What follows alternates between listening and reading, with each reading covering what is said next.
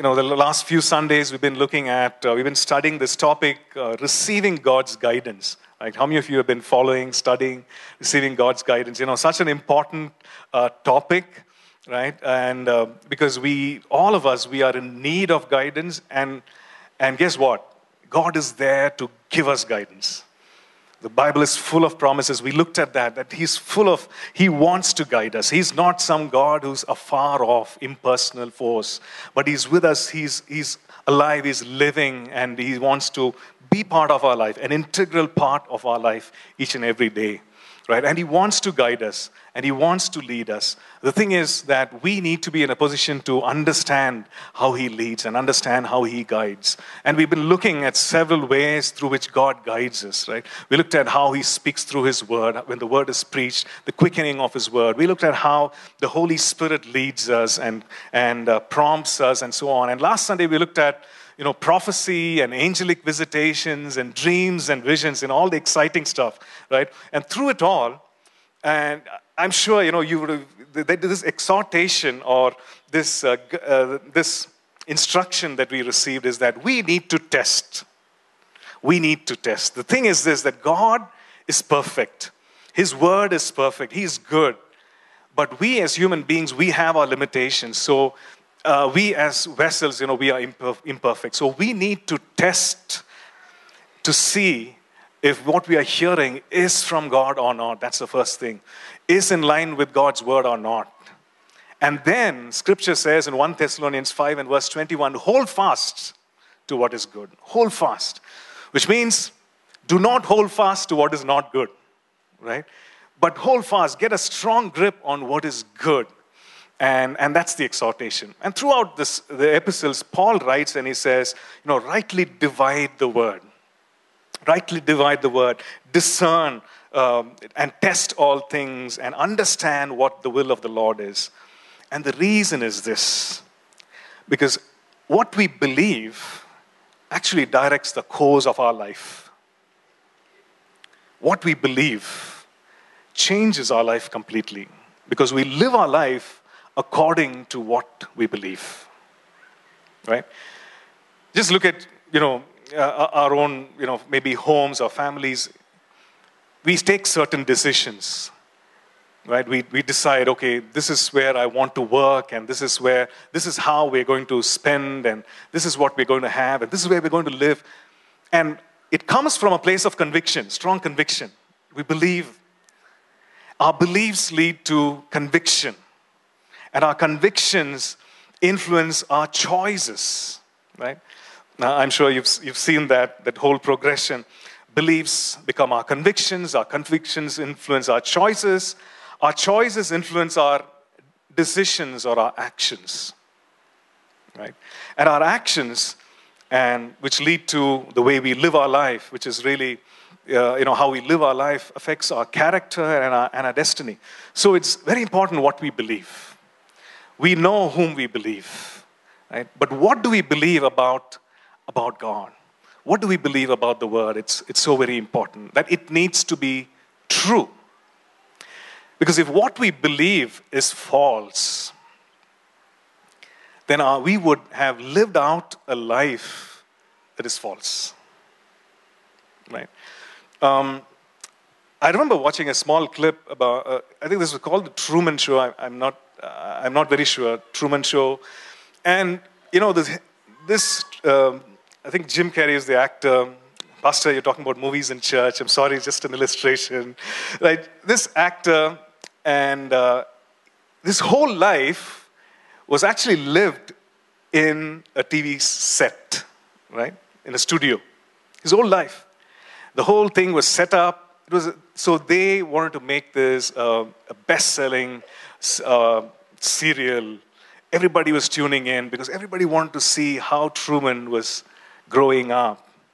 And Truman, at the, at the end, he, he, I think a, a stage light falls. And then he realizes that something is wrong. This world that he is in, something is wrong. Something is artificial. Something's fishy. And he's always been told not to cross that ocean. But, you know, there's a storm and everything. And then he crosses, and then he, reach, he reaches the edge of that ocean. What looks like a horizon, but it's actually a set. You know, his boat just hits that. And then he realizes that that is actually a set. And he, the movie ends where he opens that door and he steps out of that set. So he's a grown man now, but the whole life he has actually lived thinking that this was life, but actually it was not. It was a lie. It was something that was contrived. It was not reality. So, what we believe is very important. And therefore, Paul writes, you know, test all things, discern, rightly divide the word, because God wants us to live according to the truth. Therefore, today's message is called The Lies We Believe. You know, it's a kind of negative, uh, negatively titled one, but just to bring out the contrast between a lie and a truth. We may not have, you know, may not think too much about a lie, you know. It's a lie. You say something which is not, which is false, which is not true, and, and you get by, get by and nothing happens. But let's look at, you know, the origin of lie, the anatomy of a lie. What does, how does a lie impact? Impact us, impact others. Okay? So let's look at John chapter 8 and verse 44. And the Lord Jesus is explaining something to the Jews, and he's having this conversation, and he's, and he's telling them this very hard statement. He's saying, You are of your father, the devil, and the desires of your father you want to do. He was a murderer from the beginning and does not stand in the truth because there is no truth in him. Okay, that's the first thing he says. He's talking about the devil and he's saying there is no truth in him. When he speaks a lie, he speaks from his own resources, for he is a liar and the father of it. He is, so the devil is a liar and the father of it, meaning he's the originator, or the creator, he's the designer of lies. How many kinds of lies do we have? White lies, gray, you know, he's the designer, the father of lies, the originator of lies. So the Lord makes it very plain. He's saying there is no truth in him. The devil is a liar and he's the father of lies. So in fact, that's one of the, his titles, Satan's titles, that he's the father of lies. There are other titles that he's called the deceiver, he's called the accuser, he's called the tempter. So he deceives, he accuses, and he tempts, and all the while, he uses his resources, and one of which, very powerful, is a lie. To accuse, to tempt. So, what is the impact of this lie? What is the impact of this lie? A lie we know is a resource of the devil. So when you say a resource, you use a resource to accomplish something, right? You know, we, we have the sound system and everything. We, to accomplish, it's a resource. We use it to accomplish something for some objective, some result. So the lie is a resource of the devil. Lie is a resource of the enemy. And he uses it very cleverly to accomplish something, to accomplish his purposes. Now, that's the first thing we need to understand. Lies accomplish the purpose of the devil. Okay. Let's look at this verse, John chapter 10 and verse 10. The Lord Jesus speaking again, and he's talking about the good shepherd, and he's contrasting between the thief and himself. Okay? He's saying the thief comes, thief does not come except to steal and to kill and to destroy. Steal, kill, destroy. And he says, I have come that they may have life and that they may have it more abundantly. Okay, see the contrast? The enemy comes to steal, the enemy comes to kill, the enemy comes to destroy. And he uses his resource, which is a lie, to steal. He uses his resource, which could be lies, to destroy, to, to really um, to steal and to kill and to destroy. So what happens if we use a resource, the resource of the enemy? We do not fulfill the purpose of God. We, in fact, agree with the enemy. We start to use the resource of the enemy. We get on his agenda and not on God's plan and purpose. Right? So, lies do not fulfill the purposes of God. In fact, lies impair us and cause us to live life at a level that's far below what God intends for us. God wants us to live a life that's abundant, that's, that's good, because He is good. And He's come with that mission to, to be and to be that life giving source itself and to, to give us a life that's full of life, an abundant life. So we do not fulfill that purpose. Right? We end up fulfilling the purpose of the enemy when we use lies. Uh, when we lie, you know, this is what we do. We, um, why do we lie, by the way? Anyone? Just think back. Maybe it was a long time when you lied back, you know. Why did we lie the first time? Right? Because we were caught, right? We wanted to cover up our mistake. We did something and we wanted to cover up. So when we lie, we, we want to cover up our mistakes. Sometimes we do it unintentionally. In a, in a moment of you know, pressure, we are cornered and we want to get out of it and we lie. Uh, we also lie to manipulate, to deceive, and to cheat. To get something out of a person or out of a situation that's not rightfully ours. We want to force something out, so we manipulate, we deceive, we cheat, and we use lies. We use lies to try and safeguard our own selfish interests, even though that, that could destroy another person or that could cause harm, uh, harm to another person. And we use lies to, you know, intentionally when we use lies, we, use lies to inflict pain, to destroy someone's reputation. We use lies to get revenge. So these are the impact of lies. You know, these are the many ways lies can be used. And the enemy uses lies. There's no truth in him. This is, this is a resource of the enemy. And he does it to accomplish his purpose. So, as believers, we, we don't have, we, we, we should not have anything to do with the resource of the enemy, with the lies of the enemy. Let's look at truth for a minute. You know, John chapter 14 and verse 6, the Lord Jesus said, the Lord Jesus says to, um, you know, Thomas is there and Peter is there. And He has this conversation with them and he's saying, I am the way, the truth, and the life.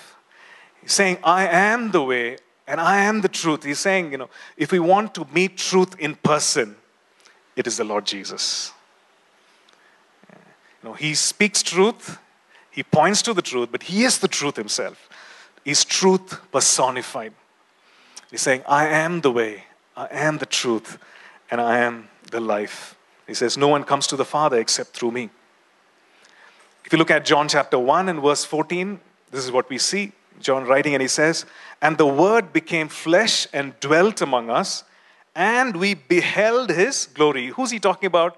He's talking about the Lord Jesus. He's saying, The Word became flesh and dwelt among us, lived among us and we beheld his glory, the glory as of the only begotten of the Father, full of grace and truth.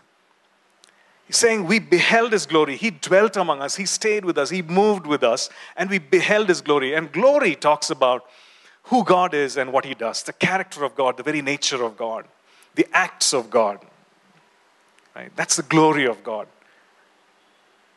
And he's saying, we beheld his glory. We saw his glory. We saw what he did. We saw what he spoke. We saw his acts.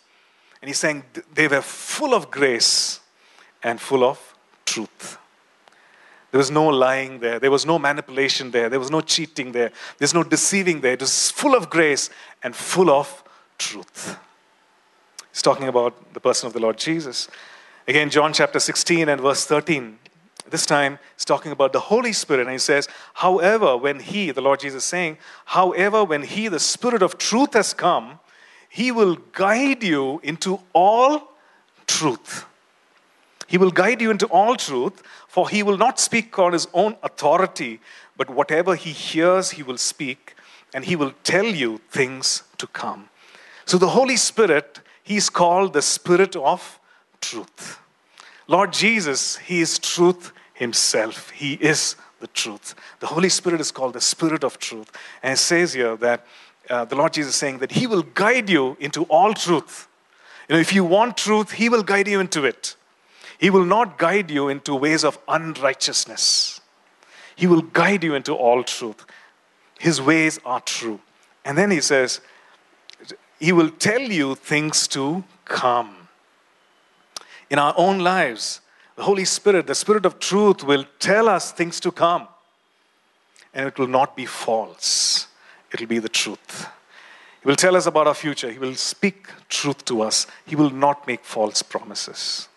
He will not speak lies. So he will tell us of things to come and he will guide us into all truth.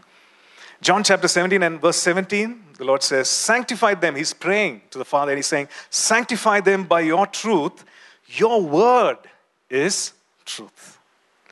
Now, referring to the, you know, the written word, the inspired word, the quickened word, your word is truth, which means when God speaks, when God quickens, his word is truth what he proclaims, what he declares over us, what he sings over us. You know, Zephaniah 3 and verse 10, he says, He rejoices over us with singing. What the Lord God sings over us, what the Lord God proclaims, declares, what the Lord God instructs us, His word is truth. There's nothing false. There's nothing, you know, um, there's nothing deceitful and he's saying, Lord, sanctify them. Father, sanctify them by your word. Your word is truth. Set them apart. And one more word, one more scripture, uh, Hebrews 6 and verses 17 to 18. Um, Thus, God, determining to show more abundantly to the heirs of promise the immutability or the unchangeability of his counsel, confirmed it by an oath. And verse 18 says that by two immutable things, two unchangeable things in which it is impossible for God to lie. It is impossible for God to lie. And because of that, he says we might have strong consolation. Have you met someone who cannot lie? I've met people who, for whom it's very difficult to lie. Very difficult to lie. Right? So when they are cornered, they get very nasty. They don't speak the truth, but they are in a position where you know they are so upset with themselves, they are so upset with the situation, and they they behave weirdly. Right? But it is possible for them to lie. And here we see this is immutable, unchangeable things. He confirmed it with an oath. He's talking about the covenant and it is impossible for God to lie. What has God spoken over you? What has God spoken over your life? You know, sometimes we doubt it, right? And and it's it's natural. You know, did I hear right? Was it from God? And these are good things to ask ourselves. But over a period of time, when we don't see those things happen or manifest, you know, we begin to doubt. God, did you really say it? And did you say it to me? Scripture declares that it is impossible for him to lie. It is impossible for God to lie. And I think that would make us just run to him. That would just want us to be with him all the time. So irresistible. Not only does he speak the truth, you know, speak truth can be painful at times. Am I looking good? No. Truth can be very direct. You know, is, does this taste good? No. It can be painful, but the fact is that he's full of grace and full of truth. What a combination. Amen. Praise God. You know, this is the God we worship. This is Jesus. This is whom we have invited into our lives. This is whom we lay down our life for. This is the one who guides us. This is the one who holds our future. You know, it's impossible for him to lie. He's full of truth. At the same time, he's full of grace, which means he speaks the truth in love. It will hurt, but at the same time, he will heal us. That's our God. So, what is the impact of truth? It's life in its fullness. The same verse, John 10 and verse 10. Lord Jesus says, This is my mission. I have come that you might have life and have in its fullness, have in its abundance. So, to carry out his purposes, he releases truth, he speaks truth, he directs us by his truth. Right? So, when we receive that truth, it is life in fullness. He carries out the purposes. So, truth does the very opposite of a life. Truth restores and does not steal, does not take away. Truth does not steal away joy.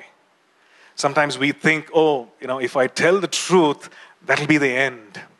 Yes, we will go through a season of maybe restoration, maybe, you know, we might have to suffer the consequences of our act, but truth restores, does not steal. Amen.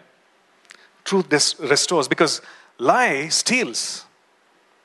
Lie promises, but in the end, it actually steals. But truth restores. The second thing we see is that truth gives life and it does not kill. It does not kill dreams, does not terminate things. Truth gives life because He is life itself. He said, I am the way, the truth, and the life. So truth gives life. Truth does not kill, does not take away. And also, truth does not destroy, but it's actually constructive. Truth builds. You know, in relationships, truth actually builds. Marriage, truth builds, does not destroy. Of course, truth with grace. We're talking about truth with love, truth in wisdom of God. Truth, you know, undergirded by love, by the love of God. If we look at that again. The Spirit of God pouring out His love in our hearts. So, truth undergirded by that. So, Truth actually builds, it does not destroy. So we don't have to be afraid of the truth. And another thing about truth is this um, how it impacts us.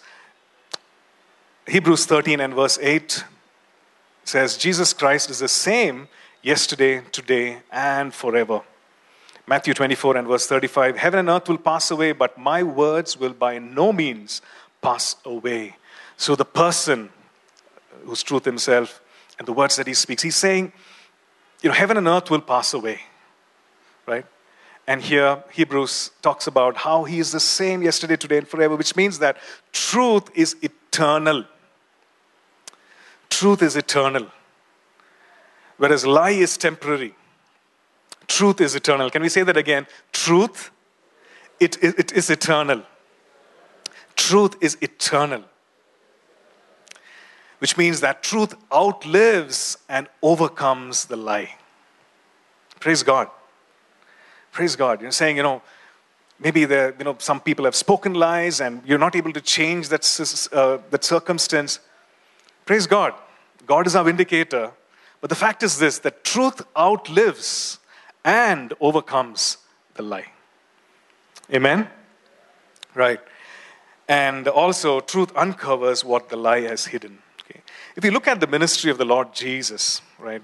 We look at the ministry of the Lord Jesus, and he, we know he went about doing what he did by the power of the Holy Spirit.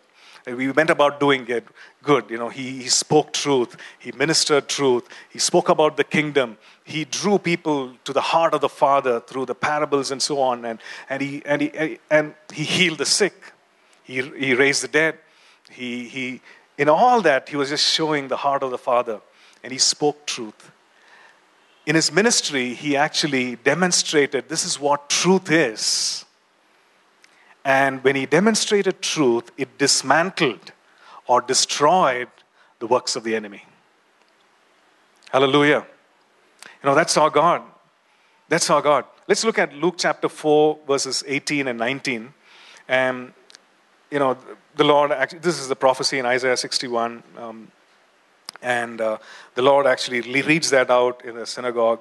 This is, what, this is how it goes The Spirit of the Lord is upon me because He has anointed me to preach the gospel to the poor. He has sent me to heal the brokenhearted, to proclaim liberty to the captives and recovery of sight to the blind, to set at liberty those who are oppressed, to proclaim the acceptable year of the Lord. This is the ministry of the Lord Jesus. Acts 10, verse 37 and 38 says, 38 says that God anointed Jesus of Nazareth with the Holy Spirit and with power, who went about doing good and healing all who were oppressed by the devil. So, how were they oppressed by the devil? Because he used his schemes, he used his resources, one of which was lies. The Lord Jesus went about doing good, healing all who were oppressed by the devil. You know, when you, you have a picture of oppression, it's like maybe you, you've seen some people, um, you know, unloading, unloading from a, maybe there's a truck there and, you know, there's, there, there are these huge sacks of rice or, you know, something there, groceries which is there, and you see them unload and they just bend under that weight. What happens if you put two more sacks on it? You know, they just cannot move right? So the devil just specializes in doing that, oppresses us, brings us to a place where we're unable to move, unable to decide, unable to go back or go forward. The devil oppresses. And the Lord Jesus saw those who were oppressed by the enemy.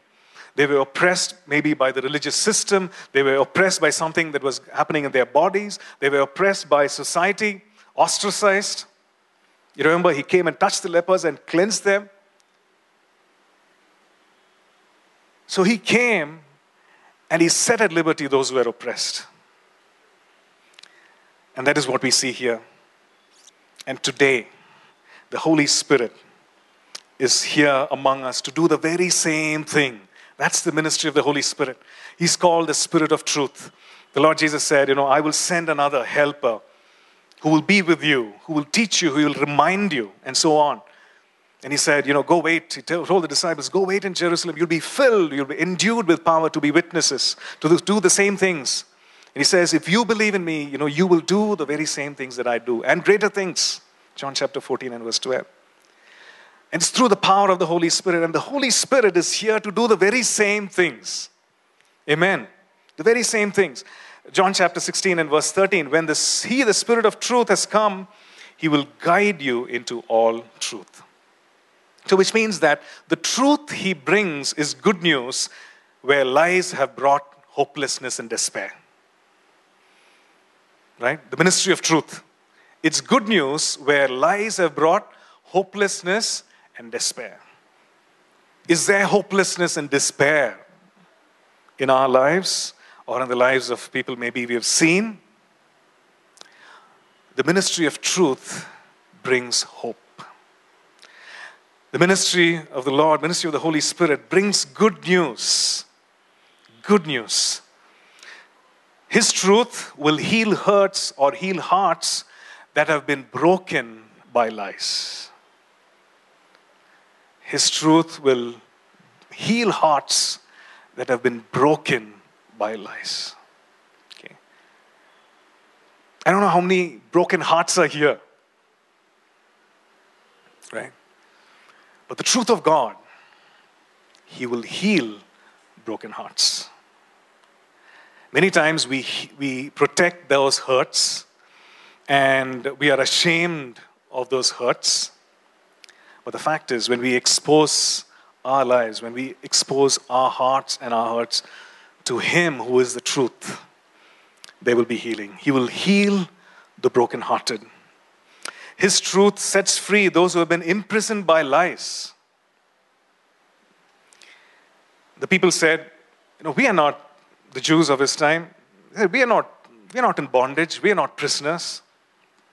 And maybe we are saying the same thing. We are not prisoners. We are free. You know, I can go, I can get up and go in the middle of the sermon. It's, you know, I'm free man. I'm a free woman right? But the fact is that we could be imprisoned by so many things. We could be imprisoned by hate. We could be imprisoned by bitterness. So when so what I mean is, you know, when somebody's imprisoned, they are unable to do things that they would normally want to do, that they would normally like to do. Incarcerated, imprisoned. Right? So we could be imprisoned by hate. It means we hate someone, and we don't want to do what God wants us to do in that situation or in, to that person.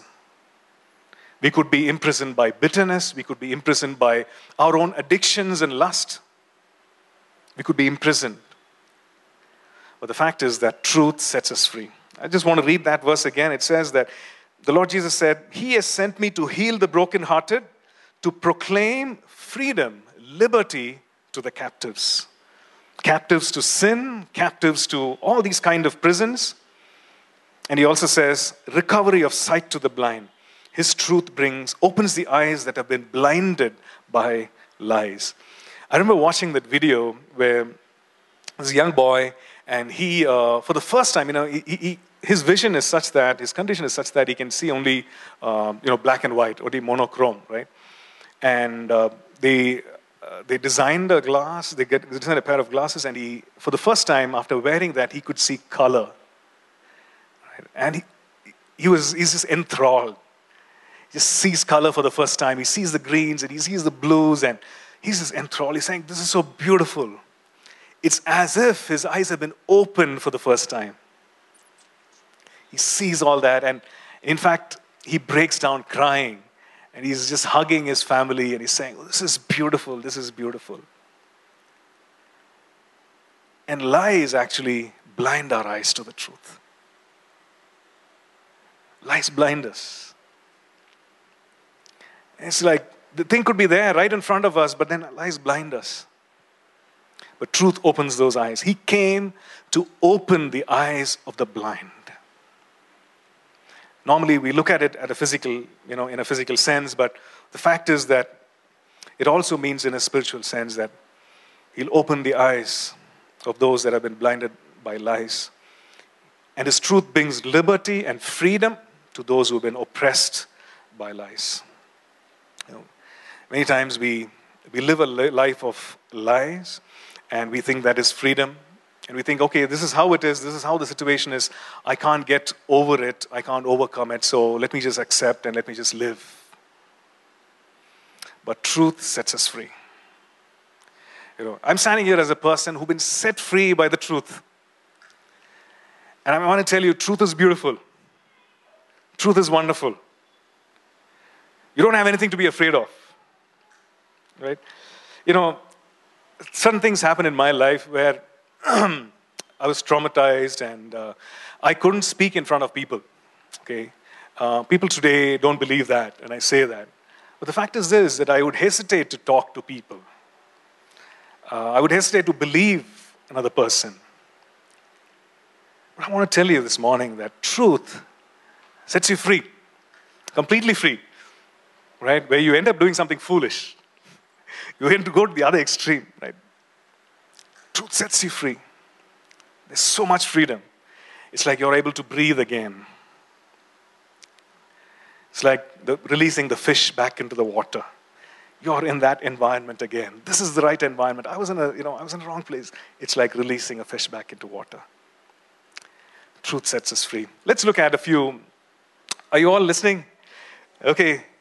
Um, so let's take a check. You know, let's take a truth check uh, truth scan, if you want to call it that, right? Let the Holy Spirit scan us and say, hey, this is actually not true, right? So, can we do that? You know, as we go through this next 15 minutes, I just want us to, I just request us to just pray and say, Holy Spirit, speak to me.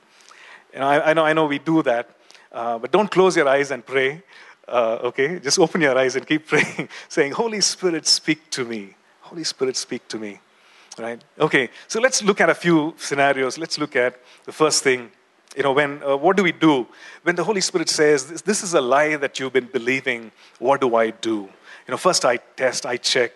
Uh, I check with the word. Yes, Holy Spirit, yeah, this is what the truth says, and I've been believing a lie. So what do I do? I repent, right? I repent of the lie. I, I, and then I reject the lie.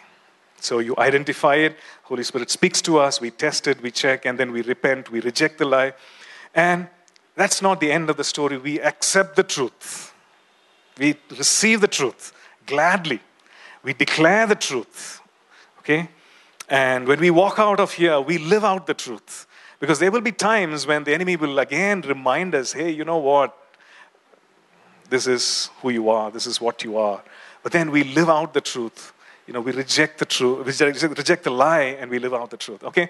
So let's look at uh, the first thing, you know, our appearance. How many of you are proud of yourself, of the way you look? Pleased. Okay, let's not use the word proud. Pleased. Okay? Uh, you don't have to raise your hands, but the fact is that some of us are not. And most of us are not. Maybe there's some part of us that we are not pleased. I'm not saying that uh, you know that we should not work out or we should not take care of our bodies or you know uh, or, you know, but in a healthy way. Right? I'm not saying also that we should be obsessed with the way we look and you know keep checking ourselves in the mirror. No, no, but in a healthy way, right? Our appearance, are we pleased? When we look at the mirror in the morning, are we pleased? Okay. What do we tell ourselves when we look at ourselves? Now, you might be a young person, you might be you know, middle aged, old, it doesn't matter, across your age. Do you look at yourself and say, I wish I was like that person? You know, media is not helping us. Media is feeding us, bombarding us with images saying, This is how you should be. Hey, this is success. This is how your hair should be. You should have hair. Come on. That's a lie.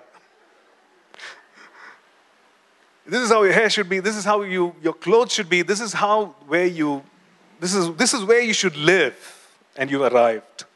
What about your appearance? When you look at yourself, you know, do you hate yourself? Do you devalue yourself when you look at yourself in the mirror? You know, by all means, you know, let's all work out and let's stay healthy. In fact, definitely tomorrow, I think I'm going to register for the gym. The gym, I just have to roll out of bed and roll into gym, right? It's just behind where I stay. But yeah, that's something that I need to do. But the fact is this when we look at ourselves in the mirror, what goes into our minds? I want to share a couple of truths from Scripture, okay? So you just check. Holy Spirit, you speak to me. Ephesians 2 and verse 10 says, For we are his workmanship, created in Christ Jesus for good works, which God prepared beforehand that we should walk in them. We are his workmanship. That Greek word there is poema, which means work of art, from which we get the word poem. Poema, work of art. We are his workmanship. Now just allow that word to sink in. Let it sink in. Let the truth sink in. You know, I am his workmanship. I am the workmanship of God.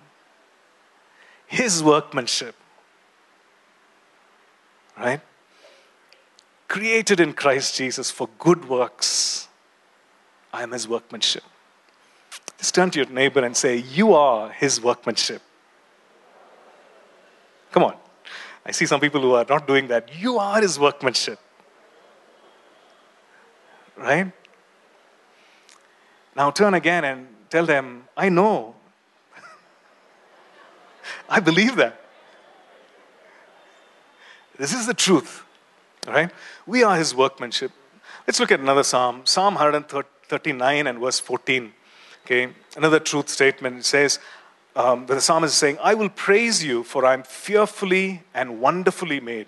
Marvelous are your works, and that my soul knows very well. I'm fearfully and wonderfully made. I'm fearfully and wonderfully made. You are fearfully and wonderfully made. Maybe people have spoken certain things over you, and uh, you begin to believe that, and not really checked with what the truth is. Word of God is like a mirror it shows us where we stand when we encounter truth in these pages. Right? It shows us, hey, this thing that we have that you thinking is not right. I am his workmanship. We are fearfully and wonderfully made. So let not anyone else, you know, destroy that. Let not anyone else put you down. Right? There could be many reasons why we could you know, devalue ourselves. Uh, but this, let's come back to the truth. The second one is about our identity. You know, who we are, okay? Who we are, uh, our self worth, our value, who we are. Was, what is it based on? Just think about it. Who I am. You know, my self worth, my value, what is it based on? Now, it could be based on many different things. It could be based on our bank balance. If a bank balance is good, then that day we feel good. If it's low, then we don't. Our, bank, our identity could be based on our education. You know, maybe we've got many things, you know, after our name, right? Maybe you're saying, hey, the thing that I put there, I have to put a dash on top of it. I'm not yet, which means, you know, you're not yet completed. So I'd rather not put that. What is our identity? What are, what are we basing it on? Is it based on our position? You know, many times when we, when proposals come and we check, right, we, we ask, you know, just find out the background. You know what is it, right? So the wife, uh, I mean, the, the girl side, they give a proposal and, and this, is, this is what it is. And then they say, tell someone, find out the background. So what, do you, what they mean is, you know, what is their status? What is their social status? You know, what is the, what is the financial status? What is the education? What is, what is their background? You know, this morning, I want to ask you, what is your background? What is it that we can base our identity on? I met someone many years ago. First time I'm meeting him, I think he shared that, you know, introduced himself and he said, Hey, I'm so and so, and I'm from Volvo. Right? We were meeting in a church, he's just talking. I'm from so and so, I'm from Volvo. So his identity was actually the fact that he was working for Volvo. It was just wrapped all around. Right? The thing is this what happens when we meet someone who's more skilled than us? What happens when we come across someone, you know, who, who has a few more degrees more than us? What happens when we retire? When that position is not there anymore? I recently saw an ad. It was a, was an ad by BMW actually, but uh, it was talking about the CEO or the director of Benz. Uh, he comes and uh, you know it's, it's a send off. So he comes home and he opens his garage and he drives out a BMW and he says free at last. You know, he's working for Benz all along. He couldn't drive a BMW. But, the, but in that, they show very clearly, you know, the company comes and take, takes away his company car and, and all that. What if, you know, when you retire, what is your self worth? Right? When you're not able to do those things that you used to do anymore.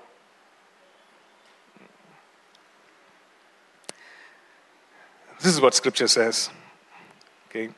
2 Corinthians 5 and verse 17. Therefore, if anyone is in Christ, he is a new creation. Old things have passed away. Behold, all things have become new. Okay. We are a new creation. We are in Christ, loved by the King of Kings and Lord of Lords indwelt by majesty. You know, we declare that, right? The greater one is in me. That's our identity. The fact that we are sons and daughters of the Most High God, and He owns the cattle on a thousand hill. The gold is mine, says the Lord. The silver is mine, says the Lord. He has infinite wisdom, the omnipotent one, the omniscient one. He is our God. And we, He is our Father, and we are his sons and daughters. Right? That's our identity. So we, we can be so secure. We can walk into any room with any number of people, with whatever, you know, however skilled they are, and we can love them and not be defensive. Right? If we are secure in our identity. And this is what truth is. This is the declaration of truth. It's not to make us slothful. It's not to make us not strive for excellence not be excellence in our. No, it's not that. But this will actually free us. You know, we said truth frees us, right? Truth is constructive. Truth builds us up. And that is what it does. Just want to uh, read from Habakkuk chapter 3. You know, it's, it's actually a testimony, right? Habakkuk chapter 3, the last chapter in Habakkuk. And uh, if you read from verses 17 onwards, Okay, this is Habakkuk saying, he's saying, though the fig tree may not blossom, nor fruit be on the vines, nor uh, though the labor of the olive may fall, or fail, sorry, and the fields yield no food, though the flock may be cut off from the fold, and there be no herd in the stalls. It's a pretty grim picture. You agree? Yeah, he's saying, you know, there's no fig tree, uh, there's no fruit, there's no uh, this thing, olive, there's no uh, flock, there's no herd. And, and verse 18, he says, Yet I will rejoice. Yet I will rejoice. He's saying, you know, my business is out, there's nothing happening, it's all in the red. And he's saying, I will rejoice. Yet I will rejoice. And he's saying, I will rejoice in the Lord. I will joy in the God of my salvation. And he's saying in verse 19, The Lord God is my strength. He is the one who makes me strong. My strength is in him. He is my support. You know, he is my support system. It's not it's not the business that I have. It's not you know what's happening. It's not the titles that I have. It's not my standing in society. It's not it's not that. It's not church ministry. It's not that. He's saying the Lord God he is my strength. Amen? Saying, The Lord is my strength. The Lord God is my strength. And he, and he goes on to say, Hey, you know what? He will make my feet like deer's feet, and He will make me walk on the high hills. He will do that. And in fact, it's a song. He's saying, you know, just sing it. It's, it's given to the chief musician. And he's saying, with my stringed instruments. Right? If You see that footnote there. Saying, This is my song. The Lord will make me because my strength is in Him, even though these things are not happening, the Lord is well able to restore. The Lord is well able to bring back. And therefore, I will joy, I will rejoice in the Lord. I will rejoice in Him. Therefore, my identity, you know, we can go on all day like this. What about purpose? You know, we, we think that we look at young people and we say, okay, look at them, know, not planning, no sense of purpose. You know, this lack, sense of lack of purpose can come to any age.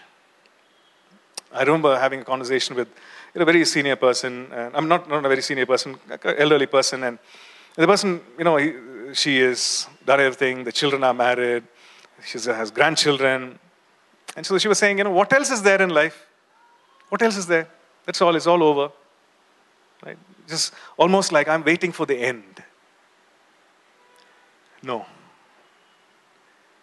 Whether you're a young person and saying, oh, there's no purpose, I've had it all, I've experienced it all, you know, there's no, there's nothing, there's no sense of purpose, or whether you're an old person, elderly one, the scripture says, we are his workmanship, that same verse, created in Jesus for good works, which God prepared beforehand that we should walk in them. So for all of us, God has prepared good works. Let's look at another scripture, Psalm 139. Verse 16 Your eyes saw my substance, yet being unformed. And in your book they were all written, the days fashioned for me, when as yet there were none of them. So in God, we have purpose. So that's the truth. The speaker of truth declares purpose over our lives. You know, when we, at times when you think, you know, uh, this lack of purpose is it's very dangerous, right? You get up in the morning and you don't want to get up out, out of bed. What is there? How can I go through my day? You, you want to hit the bed early, but then it's like sleep doesn't come. You're just waiting for the morning, waiting for the night, waiting for the morning. Sometimes it's like waiting for the weekend. Know, you go to work, I'm waiting for the weekend actually. Waiting for the weekend, partying on the weekends and getting back no sense of purpose, fulfillment, or contentment. But in Christ, saying there are good works that are prepared, purposes, good works. And he's, he wants us, he wants to guide us into those good works. Hallelujah. Yeah. So that we might fulfill them, we might discover them and fulfill them. Uh, ability, and so many other things. But I just want to close with this that, you know, as believers, we struggle with maybe sin and saying, I can never live that life. We struggle with fear and we're saying, maybe, you know, I don't want to get into that that God has for me. We remember talking to uh, a young person. Uh, we all grew up together, you know, um, and in our youth group, and and then this person used to you know, move in the gifts, right? Receive the baptism of the Spirit and move in the gifts and so on. But for some reason, fear entered her. And uh, she said, Is it of God? Is it not of God? And she said, I want nothing to do with it, right? It could be the area of gifts, spiritual gifts that God wants to give us so that the church might be edified. We, maybe we are saying we are holding back. It could be in, in, in some other area of your life where we are saying, you know, I'm sinful and I'm, I'm, I'm unable to overcome, I'm able, unable to come out of this. Therefore, you know, this will be my, this will be it. This will be my purpose. This will be my destiny. And it's so restricted and falls short of what God has for us. Okay. Now, this is what Scripture says, and it, and it declares in Romans 6 and verse 6 knowing this, that our old man was crucified with him, that the body of sin might be done away with that we should no longer be slaves of sin. The lie from the enemy is that you can never overcome. The lie from the enemy is that you can never get out of this prison. I've locked it, I've thrown the keys off, and, and you cannot escape. But the declaration of truth is that we are no longer slaves of sin. We are no longer slaves of sin. We've been crucified with Christ. Now, can we say that together? I have been crucified with Christ. And the old man was crucified with him. Right? We're talking about the body of sin. And it says, I'm no longer a slave of sin.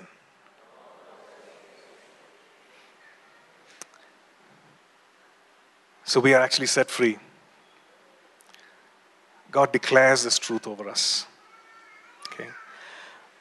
And though the enemy might be trying to speak lies and saying, You are in this position, you will never get out. I don't know what lies the enemy has been whispering.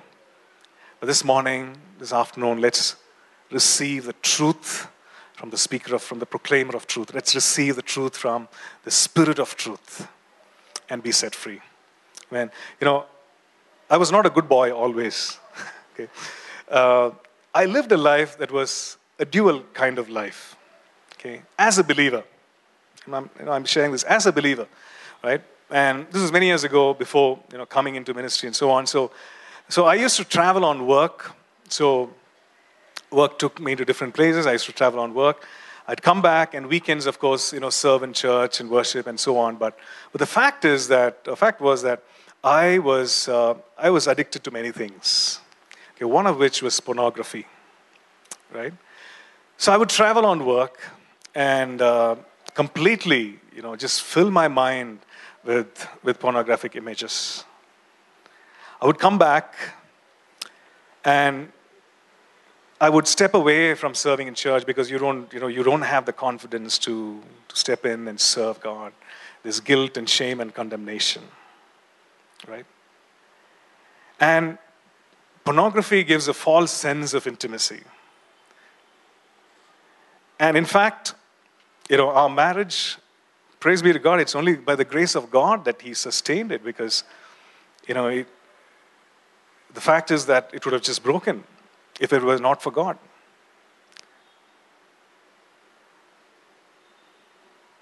And the fact is that God exposed me to the truth at a time when I thought that everything was lost. You know, I used to think, oh God, maybe maybe in heaven when I meet you, you know, that's when this whole thing will end. Right?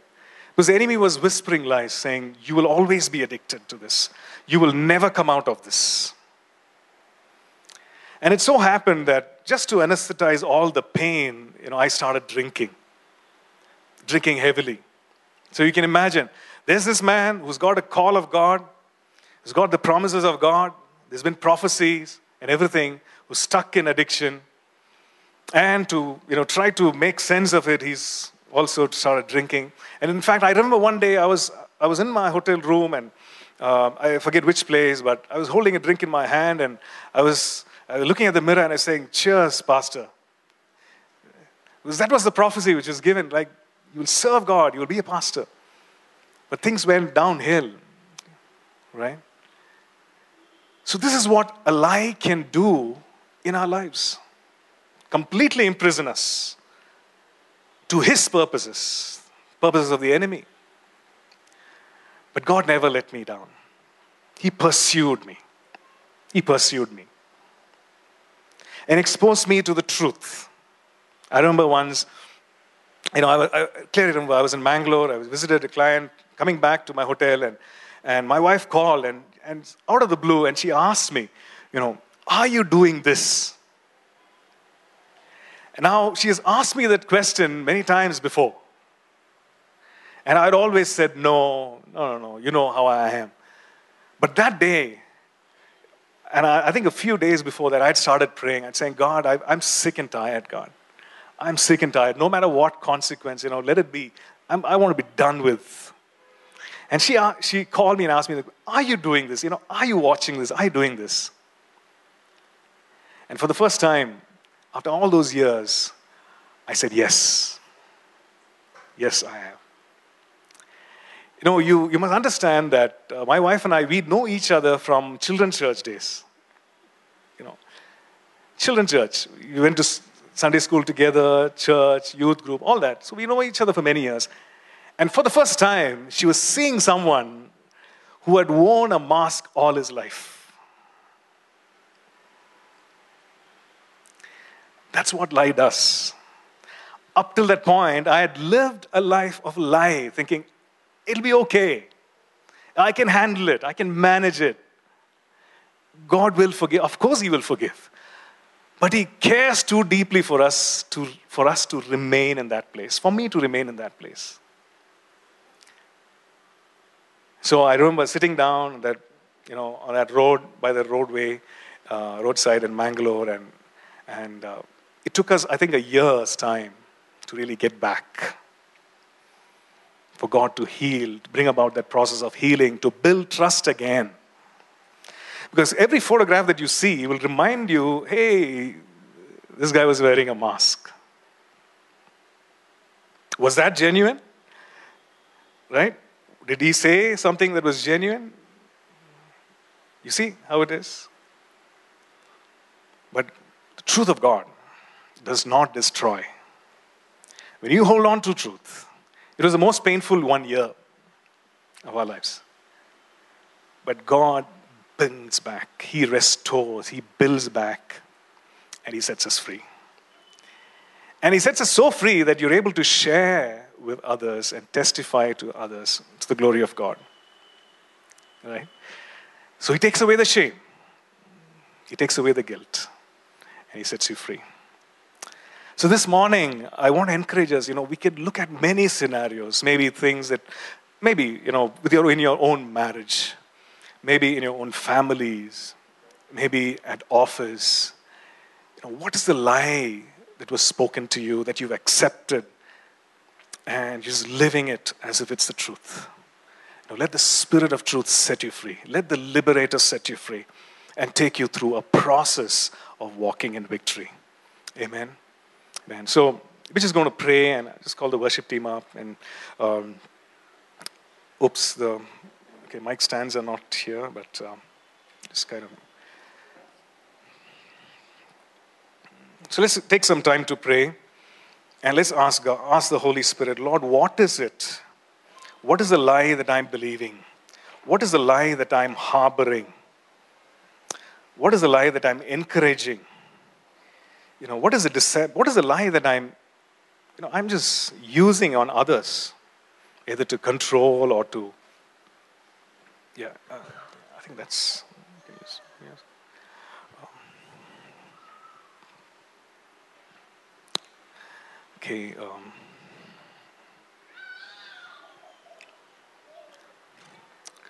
right. So let's let's ask the Lord to show us you know, we believe that you know, our God is living, He's alive, He's, He speaks. Our God is a speaking God, and He will speak to your heart right now.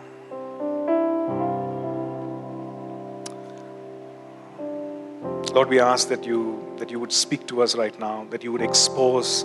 Lord, we, we come and we we just want to be vulnerable before you because you are someone whom we can trust completely. Completely, God. We don't have to put on a mask in front of you, God. We don't have to put a mask on. we can come and just be ourselves. You know everything about us inside out, God. And this morning, we just come for a cleansing. We come for, Lord, what your blood achieved for us on the cross 2,000 years ago. We just pray, we ask, Spirit of God, that you would cover us with your precious blood that you would wash us with your precious blood, Father. Cleanse us. As the psalmist said, Oh God, purge us, Lord. Let there be a thorough cleansing, God.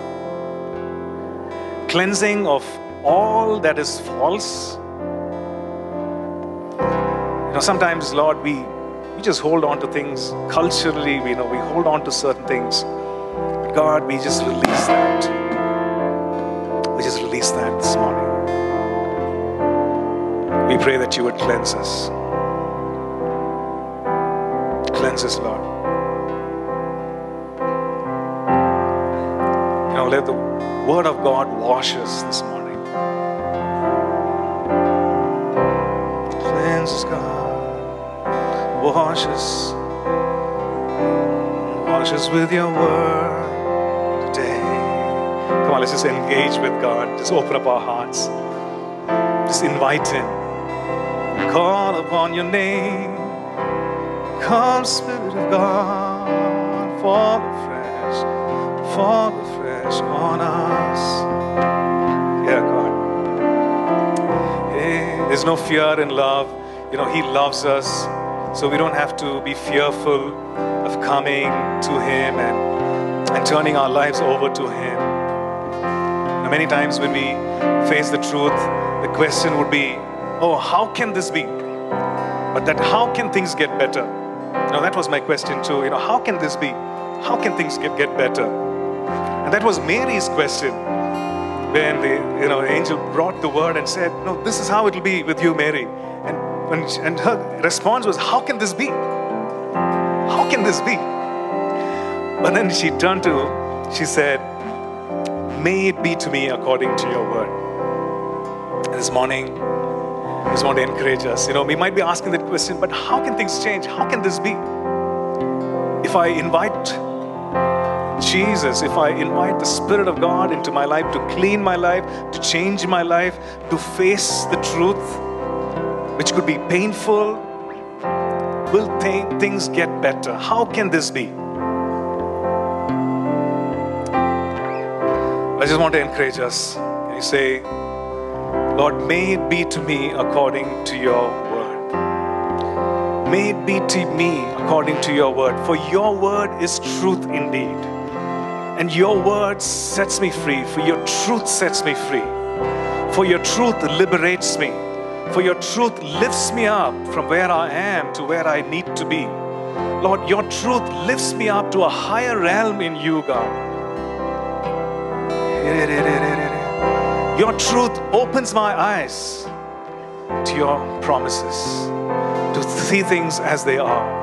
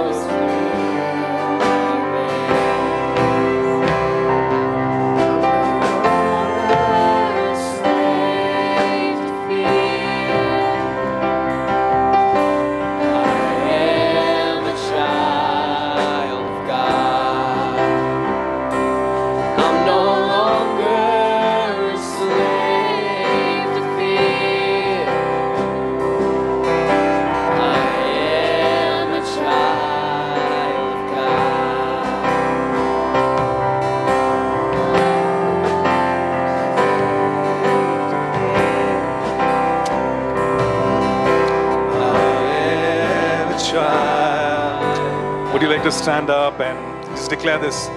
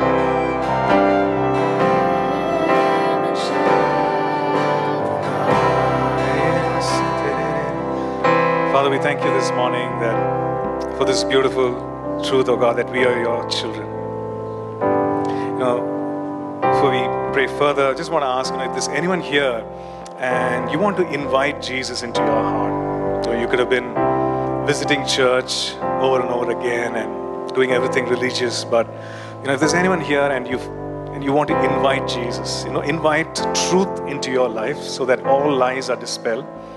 If you invite Jesus into your heart, you know, you can do so this morning. You know, and it's a simple invitation. Um, you can just ask the Lord to come into your life and say, Lord Jesus, you can pray something like this saying, Lord Jesus, I believe that you died for me on the cross and that your blood washes me from all sin.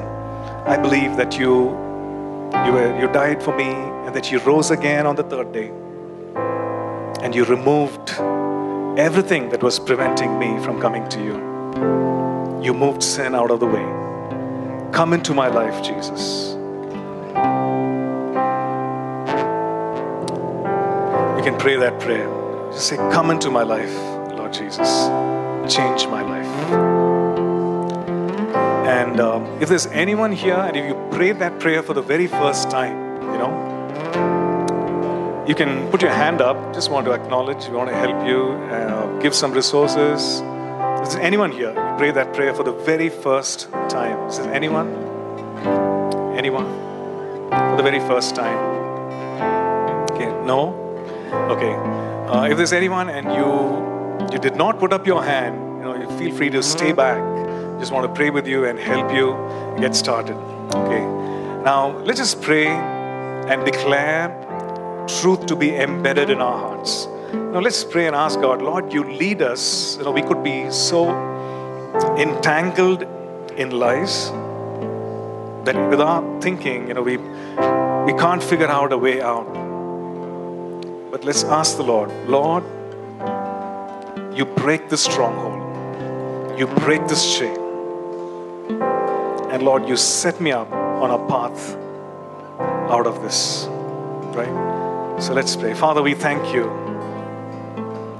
Truth is that we are no longer slaves. The truth is that the prison door is open.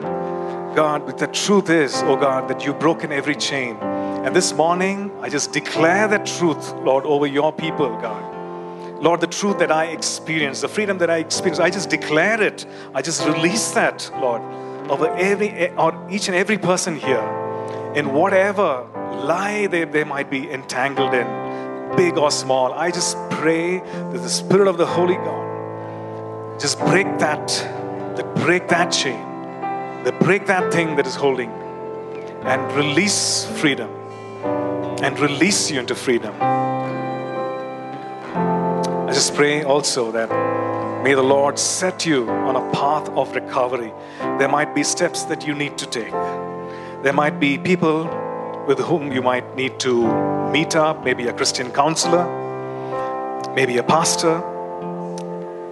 And feel free to do that. You know, there's no stigma, right? Whatever depths of lies that you're entangled in, God wants you out.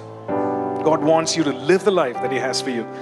So maybe you need someone to help you along that way. So feel free to meet with someone, pray with someone. And I would suggest, you know, meet with a Christian counselor or a pastor or a leader and uh, to walk with you through this path of recovery. And may the Lord set us free and cause us to walk in the high hills.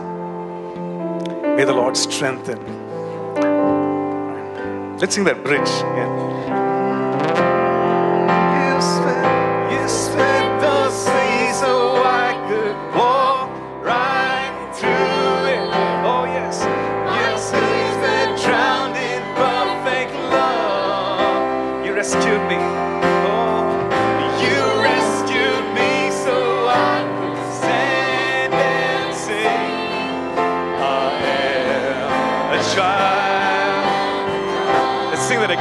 Bridge again. Yeah, you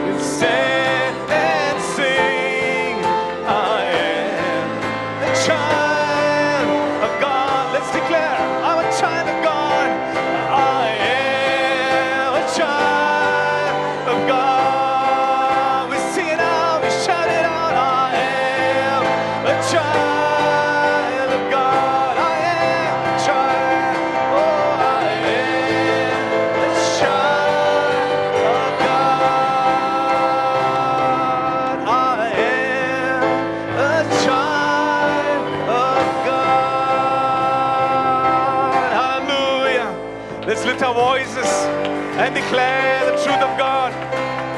Oh, we declare truth, oh God, that breaks every lie, that breaks every stronghold. We declare your truth, we proclaim your truth, we sing your truth. Yes, Lord, over ourselves and over our circumstances, God. We thank you. We thank you. Hallelujah. Hallelujah. The Lord bless you and keep you. The Lord make his face to shine upon you and be gracious to you. The Lord lift up his countenance upon you and fill you with his shalom. Amen.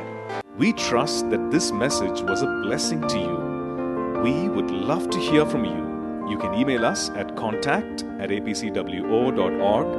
Also, visit our website apcwo.org for additional resources. Thank you for listening and God bless you.